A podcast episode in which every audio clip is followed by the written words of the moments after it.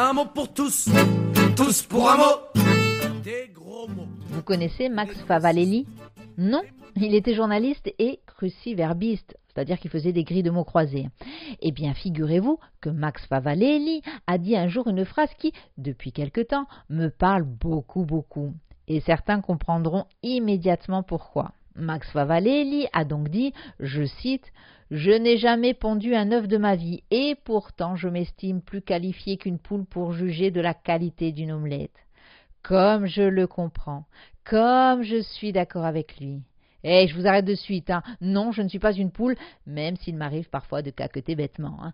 Je ne suis pas une poule, mais en matière d'omelette, croyez-moi, je me pose là.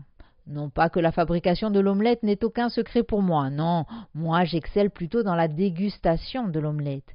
L'omelette, elle doit être tendre, légère, elle doit sentir, non, pas le cul de la poule, elle doit sentir l'œuf frais, l'œuf battu à la fois délicatement et énergiquement, après avoir été cassé net, sans que des morceaux de coquille ne viennent entacher l'œuvre culinaire. Oui, une omelette, ne vous y trompez pas, si elle est bien faite, si elle est baveuse à souhait, n'est autre qu'une œuvre d'art. Une œuvre qui le sublime dès lors qu'on y ajoute quelques brins de fromage râpé et quelques champignons dont le parfum nous donne envie de chanter.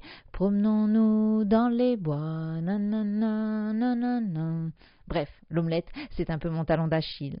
Et pour mon plus grand bonheur, oui, parfaitement pour mon plus grand bonheur, mais pas celui de mon cholestérol, il est un endroit, juste là, en face du studio de Frequenza Nostra, où l'on sait cuisiner l'omelette, un endroit où l'omelette est comme une institution. Mais trêve de bavardage, il est l'heure justement d'aller rendre hommage, et goulûment même, à Dame Omelette.